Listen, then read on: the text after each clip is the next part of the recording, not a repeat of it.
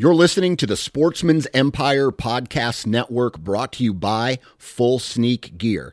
Check out their entire lineup at fullsneakgear.com. Also, be sure to check out our entire stable of podcasts at sportsmansempire.com.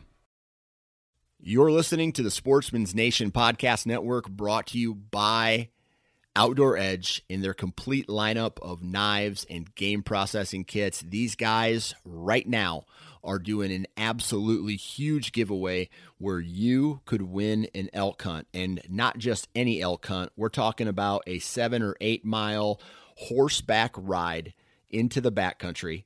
We're talking a one on one guided hunt. You're going to be sleeping in a wall tent and you're going to be doing that for five days with the founder and CEO of Outdoor Edge, David Block. Now, if you've never been on an elk hunt before, I'm telling you right now, go sign up for this because if you ever hear a elk bugle, whether it's at 400 yards or it's at 40 yards, it is a life changing experience. So here's how you enter go to OutdoorEdge.com. There's going to be a big banner for it somewhere on their homepage. All you have to do is click on that, go fill out some information. I think your name, your email address, maybe some other stuff.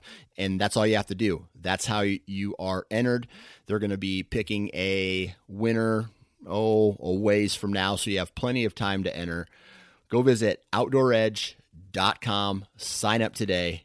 And if you decide to purchase any products from the website, enter the discount code NATION30. That's the word nation with the number 30 after that, no spaces, NATION30, and you will receive 30% off your purchase.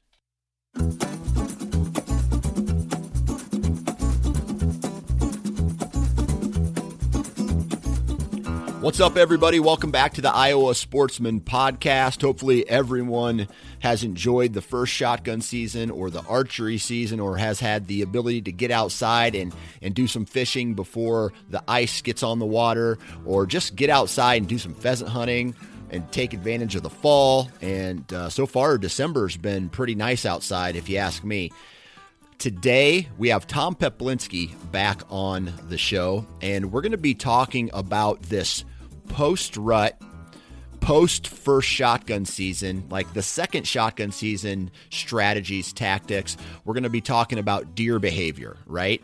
And we all know what happens in the summertime when deer are, you know, calm. They're on this bed to food pattern into the fall, a bed to food pattern.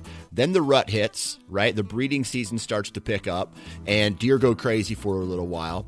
Then after that, the deer, you know, the breeding season's over. Deer are starting to get back into this bed to feed pattern. Then the shotgun season hits. And that introduces more people to the woods, which introduces more pressure to the deer herd. And that's what this episode is about. Uh, Tom and I talk about some some late season strategy we talk about what to do if there's a lot of gun pressure in the areas that you hunt and how you can maybe work around that. We talk about bed to food patterns. We talk about how food plays a huge role this time of year, especially if the temperatures are cold and there's potentially some snow in the forecast. All these things that uh, play a real big role. Now, Let's see here. Uh, we got to do a commercial for our partner QuietKat. Now, QuietKat is an e bike and they are very fun. First and foremost, they're fun to ride, right? They are an electric bike, and uh, you charge them up just like you would a your cell phone, right? You charge them up, and they have an assistant assistance, I guess you would say. You can pedal and it provides assistance. So it's not just a bike, there's actually a motor on it. You can pedal and that gives you some assistance, or it has a straight up throttle on one of the handles, and you don't even need to pedal if you don't want to. But they're really fun to have. And, and why are these things awesome? Well, if you're older, or you have bad knees, or you don't want to drive a vehicle through your property, to, and make a whole bunch of noise and spook the deer or the game that you're trying to hunt. These things are quiet, hence the name, and they can go anywhere that a vehicle can go. And they they are less intrusive on the properties that, that you hunt or access. They're awesome for checking trail cameras, awesome during bow season or shotgun season to get you back quiet. The uh, the deer movement isn't interrupted or disturbed as you get back to your tree stand or your ground blind, and uh, they're perfect for anyone that may have some problems walking up hills or walking down hills or just getting outside. This is just another avenue for you guys to stay out outside longer, uh, and straight up, they're just fun. So I don't have any problems walking back to my tree stands, but I love riding them, uh, especially when I was out in Colorado. My buddy Adam has uh, a couple of them, and he let me and my wife take them out in the mountains. And uh, man, they're really fun. They're an electric bike. They're one of the most popular brands on the market. So if you want to find out more information about QuietKat, visit their website, quietkat.com. Cat is spelled with a K, quietkat.com, and uh, take out or take a look at all of the uh, all of the products that they offer. They have accessories like gun racks and bags and like saddle bags you can put your stuff in, uh, all that good stuff. So quietkat.com. And without further ado, let's get into today's episode where we talk about the Iowa shotgun seasons with my buddy Tom Peplinski. All right. My good buddy Tom Peplinski is back on the phone with us today. Tom, man, how we doing? Good. Glad to be back with you. These are always really fun to do, Dan. Yeah, um, so bow season's for the most part over here in Iowa. We are already through the first shotgun season. We're getting ready to hit the second shotgun season of Iowa. And uh, let me ask you this: Do you participate in the shotgun seasons at all? I I myself don't, but um, now that we're residents, uh, my wife will go uh, maybe my son or my daughter will participate, like as a in a group hunt, because you can group hunt.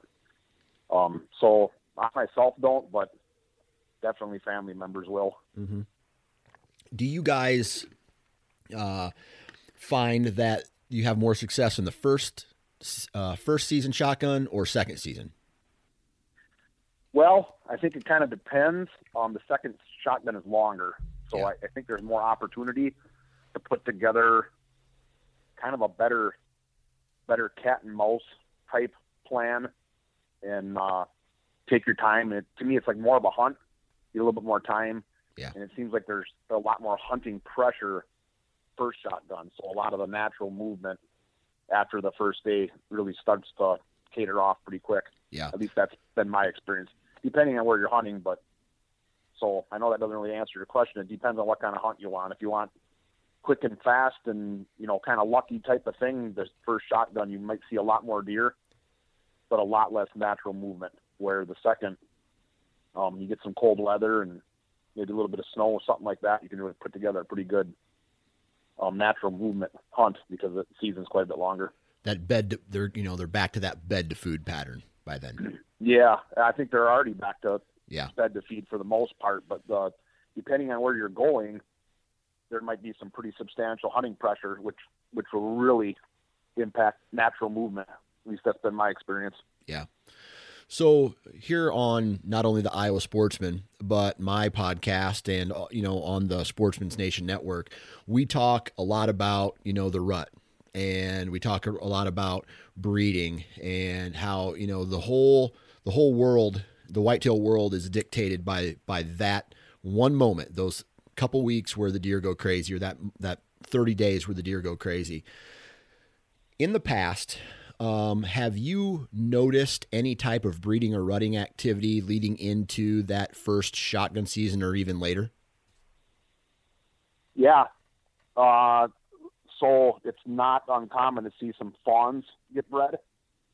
And it's really not all that uncommon to see a doe um, heat during the first shotgun. I, I wouldn't say that it, you should expect it, and I would say I don't hunt it. I don't hunt like travel corridors between doe bedding areas and all this kind of stuff that you would in November. Um, but it's there, so it's kind of a it's there. It's, it's these does are still maybe coming in the heat, possibly the second breeding cycle of a doe and some fawns. But at the same token, I never hunt it. I don't I don't hunt it as a as a rut hunt. Yeah. I don't do any calling or rattling, grunt, grunting. My stands aren't set up for that type of action, but absolutely we do see it. And that's crazy. Somebody sent me a picture this year of what I would say it, the picture's from September, early September, and it is a fawn that still has spots on it. And I would say if you were compare, going to compare it to the average, you would compare it to a fawn from maybe late June or early July. So sure. So what does yeah. yeah so what does that tell you? Yeah. Yep. Uh, one month. It's gonna well. It's gonna be what that. That's probably like three months almost different. Like three months past the rut. Some deer can still cycle through.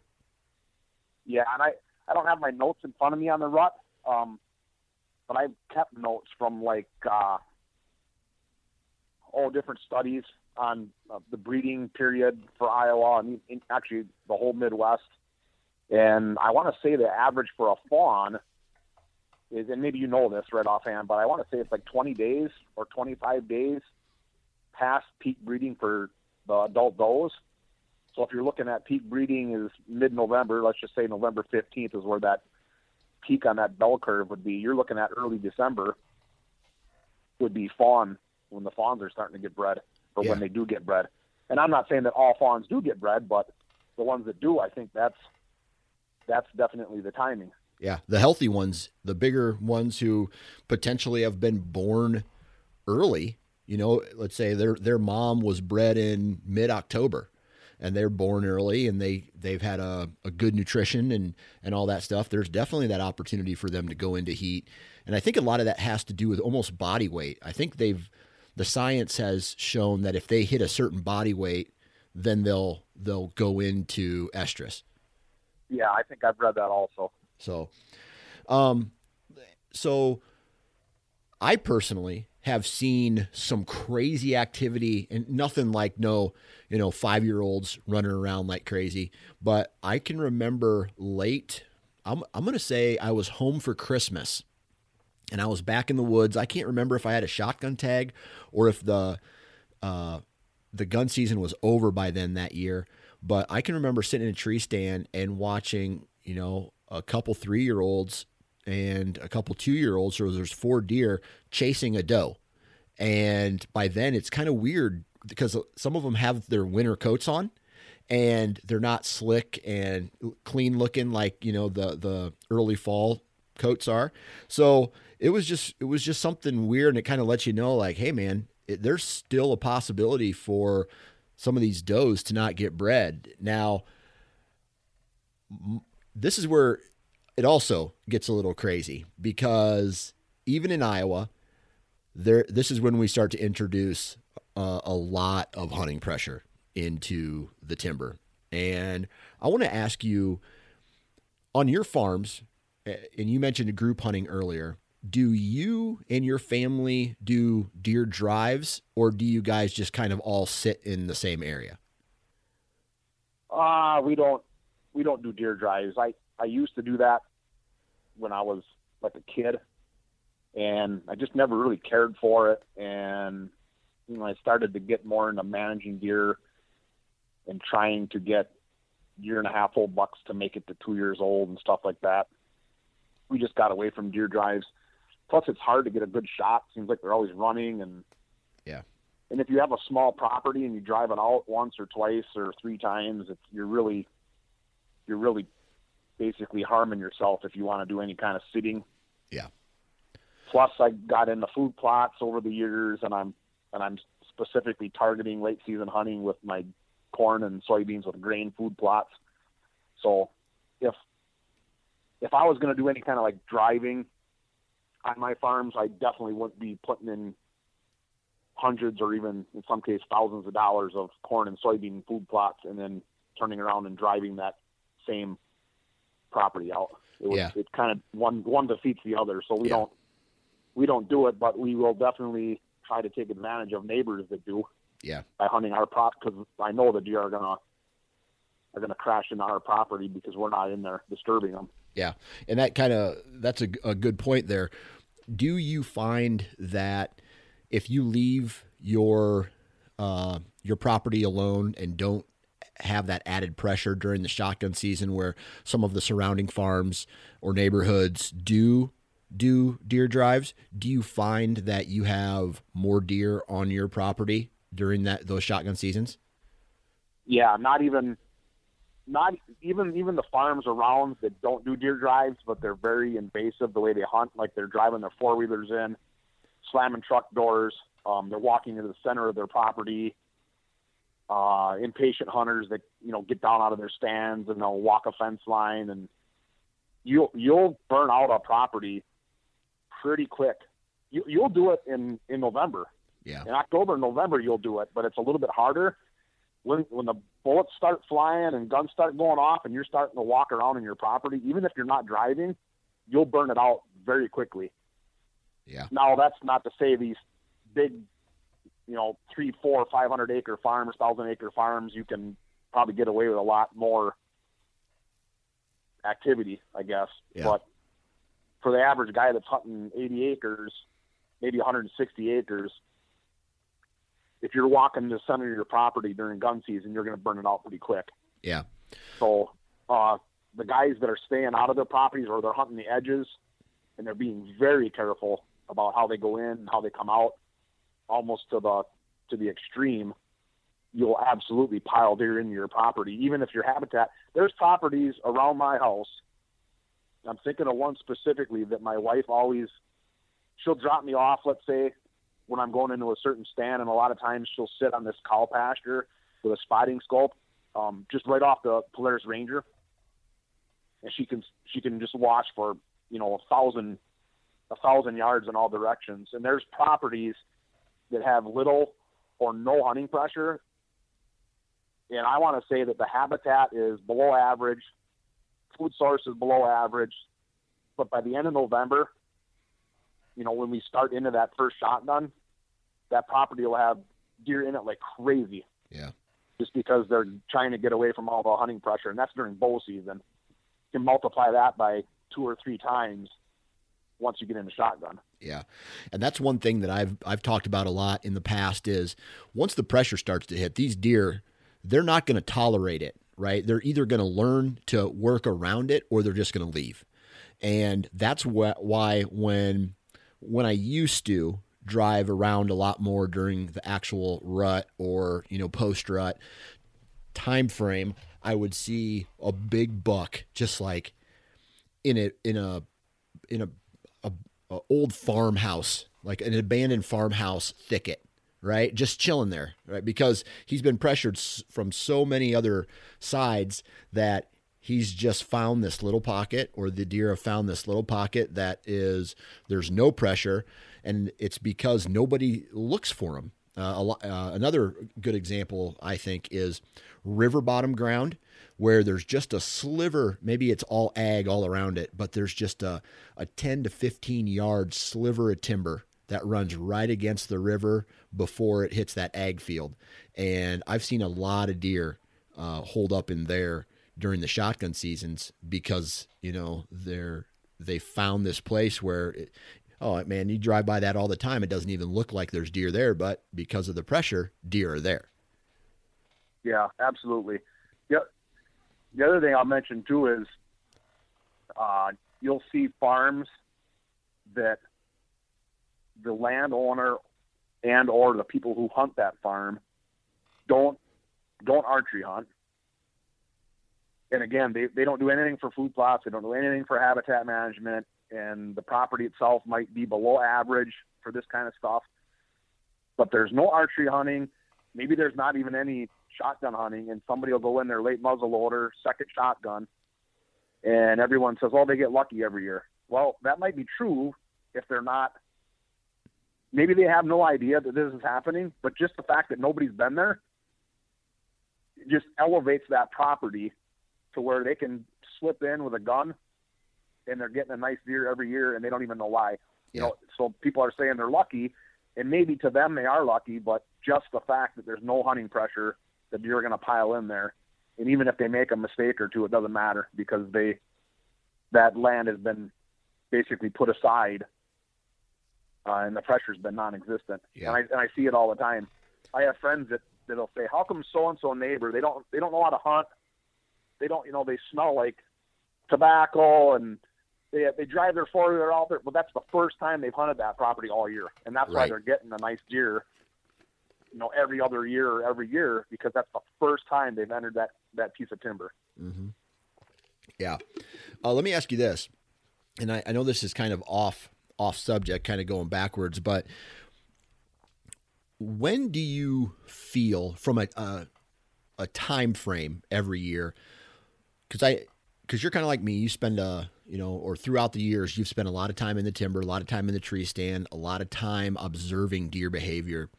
When do you tend to see the the the quote unquote rut activity just kind of fall off and the deer start to group back up and go back to this bed to food pattern? Um, so kind of two parts. I, I actually see the doe family groups start to group up and really start going on a pretty patternable at the feed. Probably around the November 25th time frame, time frame ish, and the bucks will even do it. The bucks, you can actually sometimes see bucks in bachelor groups or be more tolerant but the bucks will still come out at, at this point in time, let's say on a food source on an evening hunt, and they'll still check all the does, and then they'll just gorge on standing beans or corn, or if it's a little bit warmer, maybe a green food source. But it seems about that first shotgun season every year, early December. Yeah, we started out the podcast talking about there's does that maybe come in heat. There's fawns that maybe are coming in heat, but it just sure seems like by the time you hit early December that that that is a secondary or even a third consideration Yeah. for the deer herd. It's it's back on a bed to feed. It's back even more so with bucks because they've lost body fat and stuff like that. So that's that's why I don't do any type of like rut strategy by the time early December kicks around because it just seems like they're on a bed to feed pattern. But I mean, to go back, some of the best hunting year in and year out, if I still have a buck tag, is that end of November, Yeah. Like 23rd, 25th, 27th. You can have some really phenomenal hunting there because you'll still have some does coming in heat. The bucks are still kind of in that. What do you want to say in that zone? Yeah. they're still looking for them, but yet you're on a bed to feed pattern. It seems like it gets almost a little bit easier to hunt. Yeah. Yeah. And I'll, t- I'll tell By you, by the time you get to this second shotgun and stuff, I don't. it's over. It's all to me. It's all bed to feed. Yeah. By the time you get into this second shotgun. Yeah, it was crazy. I, um, I tagged out on November 7th this year, which is, mm, I don't want to say it. I'm going to say it's right on average with my bow season. And then so I went back to driving around at night with my kids in the car and just kind of observing, you know, and all through November leading up to that Thanksgiving, the 26th, I would, I'd be seeing I don't know. I'd be seeing some kind of rutting activity in the fields, right? But it was almost like this year, I it was a there was a switch that happened, and that first week of November, or excuse me, that first week of December, somewhere around November thirtieth, I think that was a Monday. I started driving around, and I would see deer in the field, bucks in the field, even some some good deer in the like a I don't know three four year old deer in the in the field, and they didn't have any interest anymore. So it was almost like, and I, and maybe you tell me what you saw, but it was almost like a switch this year that was like boom, ruts over, and there was no trickle. Yeah, I don't because I was doing the same. I I got one my first buck early, and then I think I shot another buck with my landowner tag, and I think it was November 11th. And then I kept hunting for some does, and then I I'm just not going to stay out of the woods. So there was days I didn't even take my bow, and I just took my camera, but I wanted to experience, you know, sitting in a tree stand and stuff like that. But so I I again saw that I don't I don't want you want to say it that bell curve Mm-hmm. of activity, and then uh, it just seemed like that end of November was a a pretty good spike of activity again. Yeah. But then it does it does to me it seems like it it's not like late October when it seems like there's a build up and it just kind of keeps building and building and building to this ramp. On, on the tail end, it seems like, yeah, you have a, a pretty good spike of activity there, but then it does cut off pretty quick, and then just they're just back on a bed to feed pattern. And I don't know if I can give you a date, but yeah, early early December every year. It's it's the same. Okay, so we've we've kind of talked ourselves into agreeing that you know the rut's over right? The deer are back on this bed to food pattern. Yeah, you might get lucky and you might find the very last doe, you know, who maybe didn't get bred or, you know, a fawn that's coming into heat or whatever. But as far as strategy is concerned, what would you recommend a guy to do? And, and I'm to, we're to cover a couple bases here. And I want to throw some scenarios out um, to you. And I want to hear what you have to say so it's we're we're coming up on this second shotgun season. Okay. And I wanna I wanna talk about a guy who the the properties around him, maybe even the properties that he has access to are pressured. How is this guy going to uh, be successful this second shotgun season hunting some pressured land? Well, my first advice would be to not pressure your property. Yeah. So uh, let's just let's just pick an 80 acre property, and everything around you is getting hammered pretty good, and there's people walking around and four wheelers going in. If you're going to hunt, my suggestion would be to hunt what you know maybe ditch ditch crossings, draws leading into your property, but on the edges. And you have a gun, so you have a little bit of an advantage where you don't have to be right in the thick of them because you can you can get out there 100 yards. But the more you can leave your property alone, the more you'll have decent hunting for nine days. Yeah. So if, if you dive right in and you just start hunting like everybody else does, you may or may not get a deer, but you're gonna there there's gonna be some place in your area that the deer are gonna figure out nobody's hunting or or people are not very intrusive the way they are hunting, and that's where they're going to end up for that gun season. So you can choose to have that be your property or not. And if you don't, by the end of the nine days, there's a very high likelihood that your property is going to be void of deer. Yeah. Unless you're unless you're you know just relying on what I would say like almost complete luck, where something something gets bumped to you maybe two or even three times, you know, a four wheeler and then a guy walking and then it happens to run by you. Yeah. Um, so I, I always, I always try to hunt the edges where I can see still playing the wind. I don't want my scent blown in at, to any of my property. So my scent's always blowing out. Um, and then in the evenings, if you do have a, a primary food source, standing beans, uh, standing corn, or even alfalfa, clover. It's um like today. It's what is it today? Sixty degrees while we're doing this podcast. Yeah, they'll be hitting green. But again, I would say if you're if your comfortable range with your shotgun, let's say is 125 yards, then you should be back at 125 yards if if if you can do that. Because if you're hunting those food plots and you're right in there, let's say you're picking an archery stand, for example, and you're right on top of them, they aren't going to tolerate that. If a, if a doe picks you off and then she starts snorting and stomping, and there's one or two nights like that, and it's going to be the same thing. But your yeah. your nine day hunt is is over pretty quick. It's almost like you're saying, you know, know your weapons range, right? If you're if you're confident at 100 yards, if you're confident at 75 yards with your shotgun or whatever that range is, hunt at that very last limit, give the deer some breathing room because they've been pressured, and allow them to get in to shooting range of your weapon and maybe not hunt them like you would if you had a bow. Yeah, that's that's what I do. Okay. I I set up my blinds. So again, I'm I'm private land. I'm planting I'm planting my grain crops in the spring for late season hunting by and large.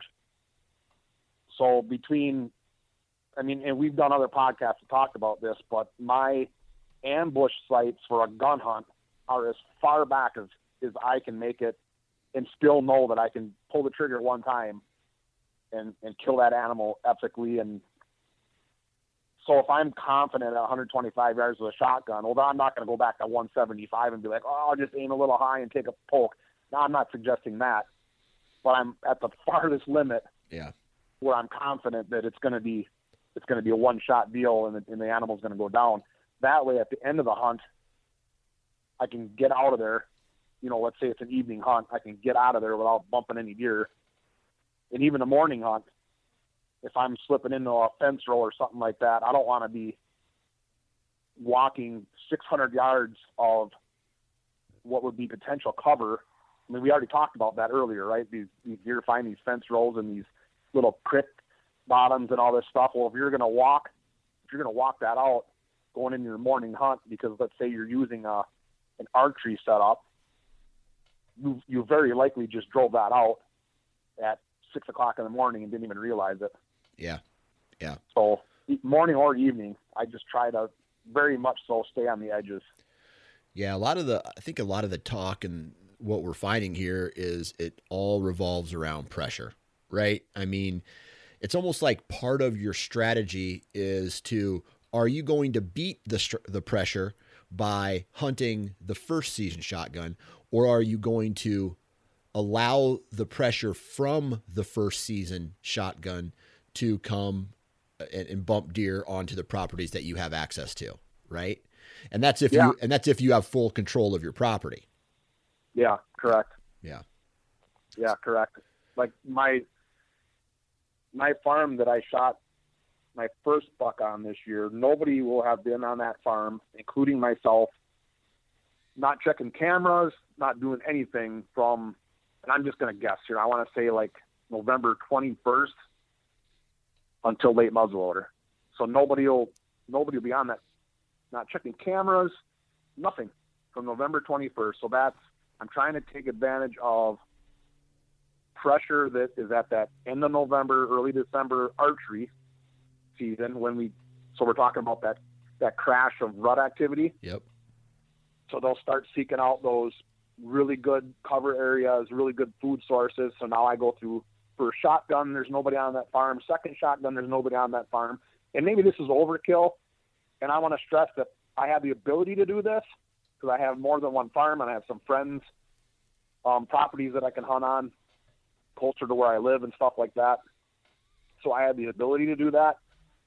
But then you get into that late muzzle loader, and I think it would work for second shotgun too. I just choose to wait till late muzzle loader. But you could slip in on an evening hunt over standing beans and corn, assuming the weather's not 70 degrees and you got some pretty good hunting. Yeah. Some really good hunting because the deer just haven't seen any pressure since the end of November. And typically, it's not uncommon for us to even pick up a buck or even two that I've never even had a picture of or anything like that because they've they've come in there and realized that they're safe and and they don't leave either. Yeah, yeah. Until uh, old old uh, Peplinski gets out of his truck with the late season muzzleloader tag, and they're not safe anymore, right? yeah, yeah. That's the idea. Right. That's the idea. Um, yeah, that's a that brings on a really good point. Have you ever had um, a buck maybe show up during that high pressure shotgun season time frame. Um, and maybe he's not a shooter for you that year, but he's he's like, you know what, I like this area, and then he called it home and maybe changed his core area. I I don't I don't hunt enough of the shotgun seasons, even though, like I said, family don't go and stuff that I can really say that I've saw that. But I know what happens and I don't know if they'll be around necessarily next year, like they'll entirely move their core area. But if you have preferred preferred food, again, beans and corn, and if it's warm, some good green food sources, and you got fairly thick covers, so they got some daytime browse. You provided 40 acres or 80 acres, 160 acres of pressure-free habitat for these deer. You'll it's it's not uncommon to pick up deer that you're like, oh, you know, I haven't seen that deer since August. Yeah. Because they'll find they'll find those little slots. And if, and if as long as you haven't gone in there and there's food and there's cover, there's really no reason for them to leave. Yeah. So Yeah. So a lot of it has to do with the ability to manage the pressure on the farms, right? If if you don't have the ability to manage the pressure and you're at the mercy of you know, hey, I got a group of guys who I always give permission to first season, and then I have a group of guys that uh, I always give permission for second season, and and you you just you don't have the ability to manage that pressure. Any suggestions for that guy who just is at the mercy of life? I guess. Well, for starters, if if you're at that mercy, and let's say you're hunting a farm that the guys all get together and they're driving deer, you, you either have a choice. You either participate in those activities and maybe set aside your preference, even if you don't want to, and just try to have fun and participate, or you're going to have a pretty frustrating Yeah. five and nine day season because it's if, if you're thinking you're going to bow hunt it with a gun. So I, that's kind of what I'm saying here is you're you're going to take your shotgun out and you're going to hunt it like it's an archery hunt, and it's sneaking in and sneaking out and hunting these food sources. But the group of eight guys you're hunting with drive it every day. That's going to be a pretty frustrating experience for you. So you either need to change your expectations or go along. I, I guess that's Yeah. That's it. sitting over cut corn if the woodlot had gotten driven out twice a day by a you know ten guys. Yeah. I just I wouldn't do it. I would either participate or I'd I'd find something else. Yeah, that makes Uh-huh. sense. That makes sense. What about this uh, scenario where, uh, you know, we talk a, a lot about the differences in strategy between, uh, you know, whether you have a bow or whether you have a shotgun, which has a longer range. Do you think that if you are sharing property with another person and they may be a typical uh, field edge hunter, right? They're hunting over that food source, trying to take advantage of some of what we just talked about, that bed to food pattern in the late season. Do you think it might be worth a while for the guy who um, doesn't, you know, have the or not necessarily doesn't have the ability, but he, the property that he's sharing the the hunting season with, the, the shotgun season with, for him to go into the timber and use some of those bow hunting strategies for this late season period to almost cut the deer off before they make it to the food source. Uh, I can see that's a tough one for me because I've, I've never been really in that in that predicament where I'm hunting with a group of guys that aren't like minded. Yeah. That you know, so I, I guess I can see how you could try to do that, but I my experience has been that if you're going to go marching in uh, into timber in the middle of December, it's really it's tough. It's hard to do because I've seen food sources get cleared by a squirrel. That I mean, I'm long I'm long range glassing, like leading up to let's say late muzzleloader. So I'm not even hunting, but I'm long range glassing, and I'm talking a half a mile with a spotting scope, and I have no idea what what clears a field, and I'm I'm assuming it's a squirrel or who knows. You know, a doe just doesn't like a raccoon coming out or something. Oh yeah, The whole field clears. So now, as a hunter, I think I'm gonna I I think I'm gonna sneak in and hunt those deer. I just I don't. To me, it's not. Now, if, if someone's listening to this podcast, like, oh yeah, I do it all the time, I'd say hats off to you. And if it works, keep doing it. I, so I'm not saying that if Yeah. you're doing it and it's working, to not do it. Yeah. But that's not been my experience. yeah, It just hasn't been. And And, we- if and if it, and if it has worked, it's kind of lady luck where I went in, or I knew somebody that went in, and really something got bumped to them, type of thing, by maybe somebody else going in on their property. But I don't know that you can really bow hunt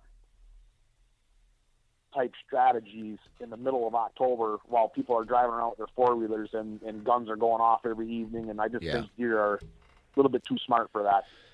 yeah.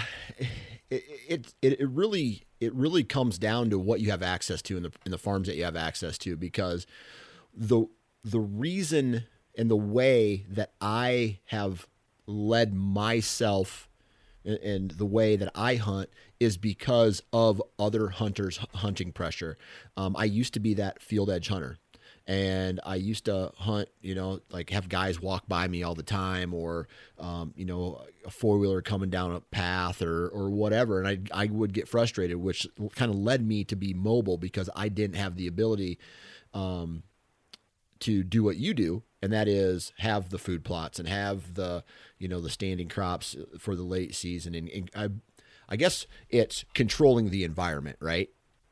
Yeah, absolutely. Yeah. Yep. So and one, there's and there's a way you there's ways you can get in. Yeah. I, am sure you've done it. So I'm not trying to tell anybody that you can never hunt timber. Oh yeah. With a gun, but but you have to be sneaky about it. Yeah. So if if you know deer are feeding in a cornfield and you and you think you know where they're bedded, you can't walk through the cornfield and then march right into the bedding area. You almost got to like find a way to maybe get around the backside in the morning type of thing. Yeah. Where you're you're a half mile or three quarters of a mile away from potentially where you're thinking the deer are. So I'm not saying you can't do it, but you just got to be really, really sneaky and really diligent about what your approach is. And the other thing you brought up, I have had scenarios in my life where I have hunted with guys that I felt like didn't use the wind and yeah. didn't pay really good attention to their access to their stands, you know, in and out. And I would actually, in a way, hunt their pressure or the amount of pressure they were putting on the same farm that I was hunting by trying to find these isolated spots like you're talking about, these little creek bottoms or this ditch that is really hard to get to that nobody hunts type of thing because I knew by the end of the rut type of type of scenario that all the quote unquote good spots were actually not the good spots anymore because they were burned out. Yeah. Yeah. That's a good point. That's a good point. Yeah, it's just it's it's tough, right? I feel like you can you can really use strategy during the bow hunting season when obviously there's less people in the woods there's more vegetation in the timber um, there's still more food available at that time and the deer just feel comfortable uh, in that environment. Now you take all the leaves off the vegetation. You, maybe you add some snow which really uh, I don't know about you, but you add snow to the ground, movement is much easier to pick up, especially if you're a deer right? You're walking, there's nothing blocking you, and you see a yep. guy walking through the woods, you're going to run.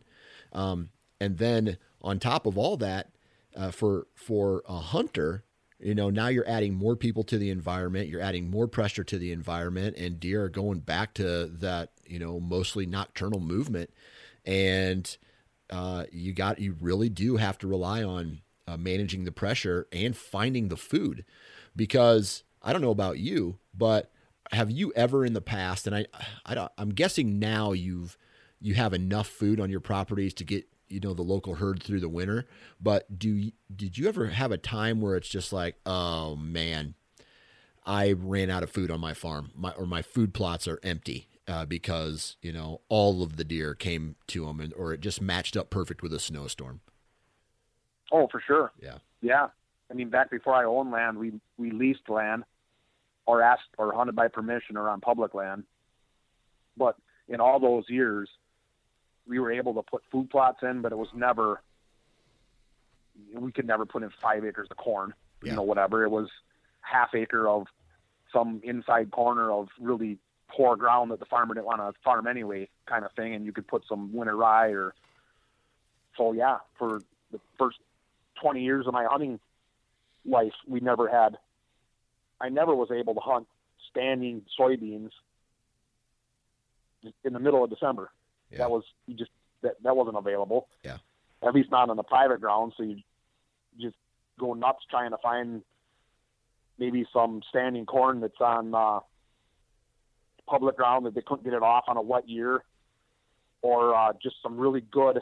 The other thing is there's some match there's some actually pretty good habitat let's say you're next to cut corn or cut beans, but you're in a really good, thick, non-pressured area with a lot of dogwood or other natural browse. Uh, maybe it's something that's been logged, and deer will pile in there too. Yeah. It's just harder to hunt because again, you're going into that security cover, so you got to you know be careful not you're not bumping deer out. But I mean, let's face it, most parts of Iowa and even across the Midwest, there's not you don't have standing beans and corn the end of December unless it's a food plot. I mean, all the normal farming activity, unless it's like a really wet year or something like that, that's that's all yeah. done. Yeah, that's, that's been a month. Yep. Well, so you're back to hunting. You're back to hunting. You know these woodlots and farms that attracted deer because of they got really good browse, really nice cover. Maybe it's a southern facing slope. If it if it's colder than hell out, you know you're looking maybe for a southern facing slope where the deer can warm up. Maybe it's maybe it's some CRP ground that hadn't had its management like it's supposed to. So I, you know, I, I see a lot of CRP ground around here that has warm season grasses, but there's cedar trees that are eight feet tall, and that's that's not supposed to be that way. Cedar trees aren't supposed to be in CRP; those are supposed to be cleaned up. But a lot of times, the the farmers or whoever had that enrolled in CRP didn't do the mid contract management, and the burns and stuff. Well, that'll actually attract a lot of deer also. Yeah. You get six foot tall, big blue stem amongst eight foot tall cedar trees on a south facing slope, and that thing will be loaded with deer. Yeah, you got that thermal cover. Yeah, absolutely. And even if it's a half mile away from cut corn, that's if that's the best they got, you'll have that thing loaded with, with deer. Yeah, I got to share. I got to share a quick story with you once. Um, so I hunted a piece of property. Oh, this was several several years ago, and the the farmer had an old like man. I don't even I don't even want to say eight row. It might have even been smaller than an eight row combine head, and that's that's what he had. That's what he um, combined his field with, and there was a lot of grain waste on the because it was a really old combine. There was a lot of grain waste, and it made that farm and that field specifically just loaded with deer late season. I mean, loaded. Where if we got a really big snow, you knew where you needed to set up because the trails were there, and that is where the deer were coming. You know, coming in and out of. Well, he upgraded one year, and he got a new combine, and this thing was very efficient, and it had no grain waste at all. I mean, I remember walking through this cornfield and I'm just like, there's not one kernel on the ground here. And I sat there like two or three days on the late season thinking it was going to be the same as the year before. Not one deer came into this field for three days in a row. And yeah, and it and and so it's like the farming practices and the efficiency of the the machinery uh, can play a role in how your late season's going to be. Yeah, absolutely. I remember the days when the farmers had the two row, the two row ideal corn pickers. They weren't even combines; they were corn pickers that picked them into the gravity box, and then they would take the gravity box and they would either take that to the feed mill, or they would have their own feed grinder and they would grind up the cob corn to make feed. Yeah. And those those corn pickers, I, I don't know. I I don't know. I'd guess maybe ten percent loss. Oh yeah. So if you're, you know, let's say 150 bushel corn, there was 15 bushels per acre left on the ground in, yeah. the, in the form of full cobs that either fell off the the the elevator going up into the gravity box or fell off the stalk on the way, on the way up the picker. Yep. But you're right; it was amazing the amount of deer you'd see on those cornfields. Yeah. And then and then the, and then these modern combines now they go through at five miles an hour and then clean up 60 acres in a couple hours and oh, there's yeah. nothing left. Nothing. Nothing yep. at all. Well, uh, Tom, is there anything else that you can think of that, from a, maybe a strategy standpoint or a tips and tricks type of uh, comment that you'd like to make before we close her down about hunting this late season or this second shotgun time frame? The only the only thing I'll say is, uh, I'm a big fan of being able to sit as long as you can on stand. So, and this goes for archery hunting also, but it, it also applies to the shotgun seasons because you're hunting pressured deer. So for archery season, I'm not one of these guys that'll go in an hour before light and you and I have talked about this before, Dan. And the reason why is because I can't sit in a stand for 12 hours. Yeah, neither do neither I, can just, I. I, I can't do it. So I would rather get to my stand right at right at shooting light or just barely before, so that if I can handle four hours in a hang on before I start to cramp up and my back is going nuts and whatever, at least it's four hours of shooting. Yeah. So the the same I would say for shotgun. Maybe it's a blind, so you know maybe abandon the tree stand type thing, so you can sit in the blind because if it's cold as hell, then you can at least try and sit till ten or eleven o'clock, as opposed to you're freezing and you're getting down at nine, and then you're actually the hunter that's walking out of your fence row or your blind, potentially bumping a deer to somebody else. Instead, be the guy that can sit all day, type of thing, Yeah. because you are relying on some of this pressured movement. It's not all natural mo- movement. Yeah. So the longer you can stay on stand, the longer you can stay quiet. Uh, the longer you can stay warm.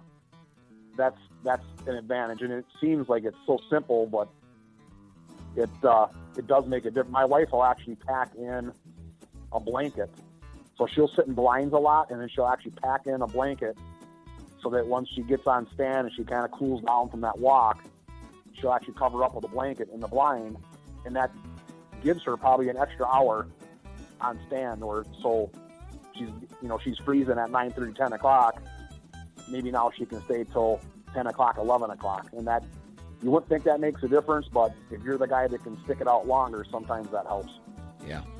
Yeah, that's a really good point, man. Well, Tom, uh, appreciate your uh, time today. Thanks for coming on. Uh, good luck with the tags that you have left in your pocket and to your family if they're coming through. And uh, I guess we'll talk to you next time. okay all right thanks thanks a lot dan have a good late season